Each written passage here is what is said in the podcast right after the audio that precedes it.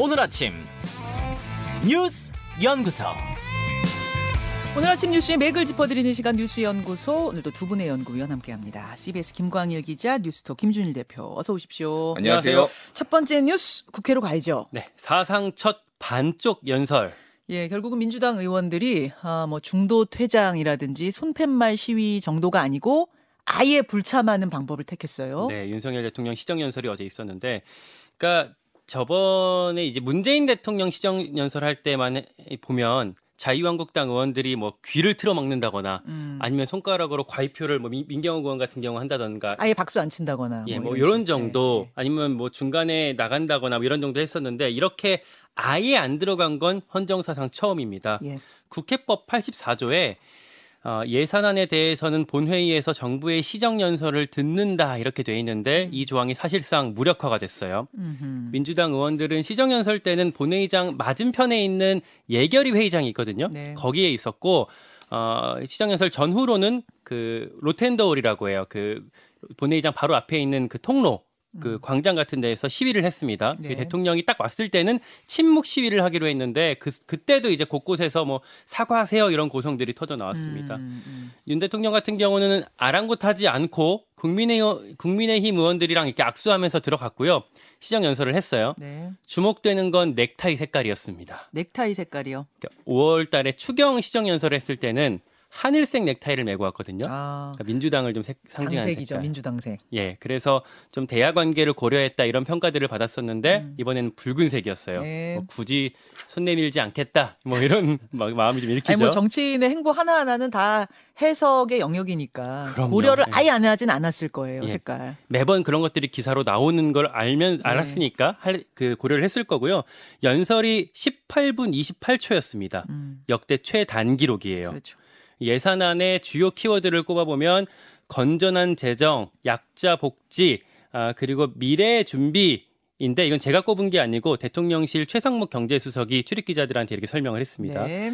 아, 다만 의회, 의회주의, 협치 이런 단어는 한 번도 안 나왔습니다. 음. 이게 5월달에 연설했을 때는 여섯 번이나 나왔던 건데 이번엔 안 나왔고요. 네. 정의당 같은 경우는 들어가서 피켓 시를 했어요. 그러니까 정의당이나 뭐 시대전환 이런 의원들은 들어간 거죠. 네, 들어갔습니다. 그 기본소득당 용해인 의원도 들어갔고요. 네네네. 어, 그리고 사전 한담 때 이은주 비대위원장은 이제 사전 한담에도 들어갔는데 거기서 어, 이제 그 윤석열 대통령한테 과거에 그 국회 EXX 음. 발언한 거 사과하십시오라고 얘기를 했는데 여기에 대해서 윤 대통령이 사과할 일은 하지 않았습니다. 음, 그 예전에 이제 뭐 MBC 논란 뭐 이런 것들 다 진상부터 파악하자라고 했었잖아요. 네. 결국 뭐 윤 대통령이 이 일로 앞으로도 사과할 일은 없을 것 같습니다. 그러니까 뭐 난리면이냐 바이든이냐 떠나서 음. 이 XX를 우리 국회에 대해서 했다고 김은혜 대변인이 얘기했던 거. 예, 거기에 대해서 정의당이 저도 사과 예 서도 인정하지 않는다. 기억이 안 난다 쪽이네요. 그렇게 볼 수가 있겠죠. 김준일 대표. 예. 참 어제 씁쓸한 장면이었어요. 예, 뭐 일단 사과부터 얘기하면은 민주당이 내건 조건이 시정연설 앞서서 사과하는 거였잖아요. 두 가지에 대해서 이제 종북 주사파 협치 그리고 이 뭐, EXX 이거 근데 뭐 사과를 안 하고 시정연설에 들어왔는데 뒤늦게 사과를 할 이유가 없는 거죠. 윤석열 대통령 입장에서 보면은 그래서 뭐 여야의 마이웨이를 이제 볼 수가 있었고 어제 역대 제일 짧은 시정연설이었거든요. 18분 28초. 그렇죠. 예, 이게 근데 박수가 19번 나왔어요. 그래서 음. 1분에 정확하게는 분당 1.03회가 이제 박수가 나왔습니다. 최 단 시간 시정 연설이었던 것도 기록이고 음. 또 야당이 아예 불참한 것도 헌정사상 처음 있는 기록이고 네. 박수가 많이 나온 걸로도 기록인 거예요.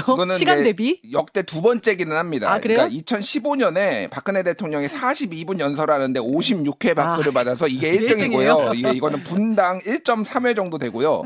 이게 두 번째로 그러니까 네. 이좀 썰렁하니까 여당 의원들이 열심히 열심히. 열심히 더 박수를 열심히. 쳤다 뭐 이렇게 이제 추정이 가능한 거죠. 그래서 아까 전에 김관일 기자가 얘기를 했지만은 어 여러 가지 이제 사례들이 있었어요. 뭐 노무현 대통령이 2003년 시정연설에는 아예 야당에서는 박수가 한 번도 안 나와 온 적도 음, 있고요. 그리고 맞아요. 2008년 뭐 이명박 대통령 시정연설에서는 뭐 일부러 야당 의원들이 뭐 컴퓨터로 딴짓하거나 막 이런 아, 거를 있었어요. 고의로 예. 연출하고 막 이런 게 있었거든요. 그리고 아까 저 2019년에는 뭐 문재인 대통령 시정연설 X자 그린다든지 음. 2015년에는 이제 그 국정교과서 관련해서 야당 의원들이 어, 좀 항의를 하면서 그것도 뭐 박수가 안 나오고 그랬는데 어쨌든 역대급 뭐 장면이 연출이 됐습니다. 그래서 지금 대통령실의 입장은 아까 전에 이제 어, 김광희 기자 설명을 했지만 건전 재정 약자 복지 미래 준비라는 거예요. 그래서 지금 최근에 2017년 이후로 가장 낮은 예산 증가율을 보이고 있거든요. 그래서 건전 재정을 지금 추구하겠다라는 건데 그럼에도 불구하고 8조 7천억 원을 증원 증액을 해서 사회적 약자 지원 예산을 늘렸다라는 게 지금 대통령실의 입장인데 민주당에서는 정반대 얘기를 하고 있습니다. 실제로 깎은 거를 보면은 노인 일자리 예산, 천년 일자리 예산, 지역화폐 예산, 임대주택 예산 등 이런 거를 10조 원이나 깎아놓고 음. 무슨 이게 약자를 지원하는 예산이냐. 그래서 이거 다 증액하겠다 심사 음. 과정에서. 근데 이제 국회법상으로 보면은 어, 그러니까 헌법이죠 헌법. 헌법상에서 보면은 국회는 예산을 깎을 권한은 있어도 예산을 늘릴 권한은 없습니다. 음. 그거는 정부의 권한이에요. 그러면 정부랑 협조를 해가지고 예를 들면은 과거에는 늘려야 되면은 이제 늘렸거든요. 근데 지금은 늘릴 방법이 없습니다. 그래서 민주당이 진짜 작심하고 다 깎으면은 어, 예산이 어떻게 될지 이게 좀 이제 걱정이 되는 그런 상황이에요. 그래서 지금 다음 달 17일부터 예산 소위 그 앞에 앞서서 뭐 공청회도 하고 뭐 심사도 벌이는데 제일 중요한 거는 예산 소위거든요. 그게 이제 아, 다음 달 17일에 열리니까 네. 그때까지 과정을 좀 지켜봐야 될 것 같습니다. 김광일 기자. 예. 강대강 계속 될 것 같아요. 그러니까 민주당 당장 오늘 오후에 국회에서 또 뭐 규탄 대회 열 거거든요. 뭐또 이제 이제 구호 외치면서 뭐 의원들이랑 원외 당협위원장 다 모여갖고 그 국회 계단 앞에서 한 번 더 그런 퍼포먼스를 할 거고요. 특검도 그 대장동 특검도 조만간 발의를 할 거라고 합니다. 뭐 시정연설 전까지 뭐 답하라고 했는데 없었으니까 이제 들어갈 거고 물론 이제 쉽지는 않습니다. 게- 계속 얘기를 했지만 법사위원장 네. 김도읍 의원이 하고 있고 패스트 트랙을 억지로 하려고 해도 조정훈 의원을 설득해야 되고 하더라도 최종적으로 대통령이 받지 않으면 안 되는 거기 때문에 어려울 것 같지만 어쨌든 이런 분위기는 계속될 것 같습니다. 정치 실종이에요. 협치 실종, 정치 실종. 양쪽 다 강대 강으로 가는데 이렇게 되면 양당의 강성 지지층은 환호해요. 음. 시원하다고 해요. 그렇게 쭉 하라고 더 세게 가라고 하지만 중도 대다수의 중도 대다수의 수의 평범한 국민들은 정치 외면한다는 거. 정치 싫어한다는 거. 양당 다 싫다. 이렇게 나온다는 걸 분명히 알아야 될 것 같습니다. 지금 지지율이 양당 모두 그렇고 그런 이유가 그런 거 아니겠어요? 음. 예. 잠시 후에 우리 경제 얘기 나눌 건데 경제가 이 지경인데 지금 정치 뭐 하는 거야? 이 소리가 여기저기서 나온다는 걸 분명히 정치인들이 좀 알아야 될 것 같습니다. 그런 경제적인 자원을 분배하는 역할을 경, 그 정치 영역에서 해줘야 되는데 그것도 더 꼬일 수밖에 없겠습니다. 자, 두 번째로 갑니다. 한동훈, 김의겸 설전 일파만파.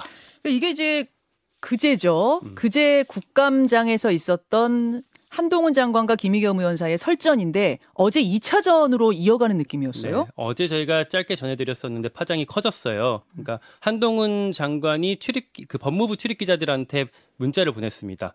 민형 사상 책임을 묻겠다. 아, 그러니까 원래 국정감사에서 나온 거는 면책 특권이 적용이 되거든요. 네. 근데 그 한 장관 문자 중에 이 대목이 좀 의미심장했어요. 명백한 허위 사실을 유포한 더 탐사 및 그 관계자들과 이에 협업하겠다고 스스로 인정한 김의겸 대변인에 대해 법적 책임을 묻겠다. 그러니까 원래 국회의원이 국회에서 한 발언에 대해서는 불체 그 저 면책 특권이 있는데 협업이란 단어를 했으니 음. 국회 밖에서도 같이 뭔가를 한 거 아니냐? 그런 음. 법적 책임 물을 수 있다. 이게 이제 한 장관 논린 것 같아요. 예, 그러니까 국감 질의를 갖고 이제 거는 게 아니라 유튜브 쪽에다가 걸고 거기에 김의겸 의원을 공범으로 이렇게 묶는 방식으로 이제 뭐그 조치를 취하겠다라는 건데 그게 가능한지는 모르겠어요. 어쨌든 이렇게 갖고 어 앞서서 김의겸 의원도 이제 페이스북에 입장을 냈는데 어, 의혹을 확인하기 위해서 가장 확실한 방법은 본인한테 진위를 묻는 것이다. 그래서 국감에서 질의를 한 거다 라고 입장을 냈고 여기에 한 장관이 대응하면서 지금 어, 2차전이 시작된 모습입니다. 그 애초에 그 유튜브 매체하고 김의겸 의원의 근거는 뭐였죠? 그러니까 이게 윤석열 대통령이랑 한동훈 장관, 김앤장 변호사 30명이 7월 19일 날 어디 뭐 청담동 술집에서 같이 술판을 벌였느니 이거잖아요. 네. 여기에 근거가 두 개예요.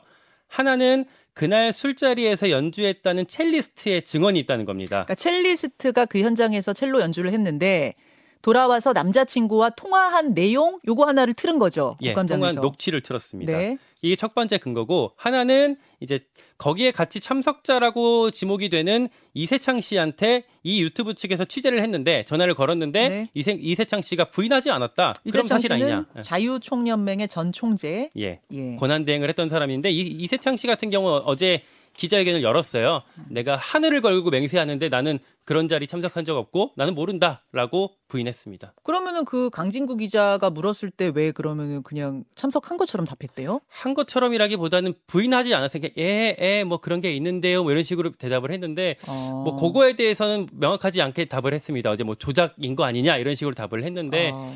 뭐 진실 공방이 계속된다고 볼 수가 있겠습니다. 자, 김준일 대표. 예. 일단 이, 이 더 탐사의 이 보도가 구멍이 숭숭 뚫려 있다라고 볼 수밖에 없어요. 왜 그러냐면 이제 전체를 다 저도 봤는데 일단 이거의 증, 그, 근거가 뭐냐라고 하면은 7월 20일에 7월 19일 날 뭐 주장에 따르면 7월 19일 날 그 술자리가 있었고 7월 20일에 그 술자리에 첼로를 켰던 여성이 네. 자기 남자친구한테 야 한동훈도 오고 윤석열도 음, 음. 오고 나 거기서 김현장- 연주했어, 이런 거. 김현장 30명도 왔어라고 얘기를 한 녹취록이거든요. 네네. 근데 이 두 사람이 일단 헤어졌습니다. 지금은 헤어진 네. 지금 헤어진 사람이고 이 남자친구가 이쪽에 이제 제보를 한 거예요. 그러니까 그렇게 더 추정이 돼요. 탐사에다가, 예, 예. 더 탐사에다가 그래서 더 탐사가 당사자 그 여자한테 확인을 못했어요. 지금 음, 이게 맞는지 아닌지에 대해서. 음. 그리고 이 여자는 지금 이거를 헤어진 남자친구가 이런 거를 유포했다고 지금 법적 대응을 하겠다고 합니다. 그러니까 이게, 이게 지금 SBS하고 통화해서 그런 얘기를 했거든요. 아. 왜 이거를 맘대로 이렇게 자기 맘대로 하느냐. 그러니까 이게 지금 정확하게 당사자한테 확인이 안 된 거 하나가 있고 네. 그 당사자의 질, 진술의 신빙성이 또 있는지 여부에 대해서도 정확하게 확인이 안 됐고 또 하나는 그러면은 청담동 뒤에서 지금 무슨 어디 바에서 술을 먹었다라는 거잖아요. 그래서 강진구 기자 갔어요. 근데 못 찾았습니다. 음. 거기 뭐 그러니까 특정이 안 된다는 거죠. 특정이 안 장소 된- 특정이. 예, 제가 뭐 여기 가보, 가보겠습니다 해서 열심히 가서 그거 촬영을 했는데 못 찾았어요. 음. 그리고 갤러리아 백화점 뒤에 있다라고 하는데 갤러리아 백화점에는 저 한양 아파트 다 아파트촌이에요. 아, 물론 갤러리아 백화점 예. 바로 뒤는 아파트촌이 맞고 음. 그 맞은편이 유흥가죠. 그러니까 맞은- 맞은 편의 음. 뒷골목 뭐 이런 의미로 볼 수는 있겠습니다만 예, 중요한 건 결국 장소 특정이거든요. 그러니까요. 그 정도가 이거를 보도를 하려고 했으면은 자 김앤장이 30명이 들어가요. 윤석열, 한동훈 거기에 경호원이 하면은 여기에 인원이 최소 50명에서 100명 정도가 들어갈 수 있는 큰 장소여야 되거든요. 예. 이거를 지금 특정을 못 하고 이런 식으로 보도를 하면 안 되는 거죠. 음. 그러니까 이거는 저널리 저널리즘의 기본을 일단 어겼다. 이 보도 자체는. 네. 근데 그거를 김의겸 의원이 들고 와가지고 국감장에 한 것도 문제고 물론 한동훈 장관도 거기에서 뭐 직을 거내 하면서 이런 대답도 부적절했는데 다 남는 장사를 지금 하고 있습니다. 음. 이를테면 자기 지지층한테 열혈 박수 받고 있고 뭐 더 탐사도 뭐 유튜브 조회수 나오고 근데 국민들은 이게 뭔가 이게 쓸데없는 음, 이런 걸로 음, 음. 좀아 좀 답답합니다 진짜. 이세창 씨 통화 같은 경우도 사실 보면 약간 과시욕 많은 정치인들한테 뭐 이런 것들 기자들이 물어보면요.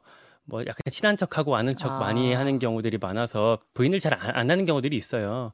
아, 그러니까 아, 이거는 뭐, 뭐 이건 김광일. 기자가 이제 예. 취재를 많이 해본 경험을 바탕으로 논평을 하는 건데 보통 이렇게 물어보면은 조금 아는 척하고 뭐 이렇게 난 인맥 넓어 하는 사람들은 좀 허풍기 어린 답변하는 경우가 있다. 그래서 그런 답변만 갖고는 사실 기사 기사 쓸 수 없습니다. 보통은 이렇게 허술한 취재를 낸다는 건 사실 실망스럽고 만약에 제가 이런 거 취재해 갖고 우리 CBS 데스크에 보고한다 그러면 기사 절대 못 나갈 거예요. 크게 혼날 겁니다. 예. 그러니까 어, 일단은 뭐, 뭐 뭐든지 물을 수 있죠. 국회의원이 물을 수는 있습니다만 그 바탕이 되는 취재가 정확히 어떤 근거를 바탕으로 한 정도를 거둔 취재인가 기본이 돼 있는가 이건 중요하단 말씀이에요. 뭐가 더 그러니까 있는지 또 지켜보세요. 하나 말씀 문제를 말씀드리면은 이게 보도가 나가기 전에 얘기를 했거든요. 예를 들면 이게 보도가 나가고 이거에 대해서 이런 사실관계가 맞느냐를 확인한 게 아니라 보도가 나가기 전에 예고하듯이 해가지고 조회수만 폭발시켰어요. 이 방식 자체가 김은겸 의원이 문제가 있다라고 지적 안 할 수가 없는 겁니다. 자, 여기까지 보겠습니다. 두 분 수고하셨습니다. 고맙습니다. 감사합니다. 김현정의 뉴스쇼는 시청자 여러분의 참여를 기다립니다. 구독과 좋아요, 댓글 잊지 않으셨죠? 알림 설정을 해두시면 평일 아침 7시 20분 실시간 라이브도 참여하실 수 있습니다.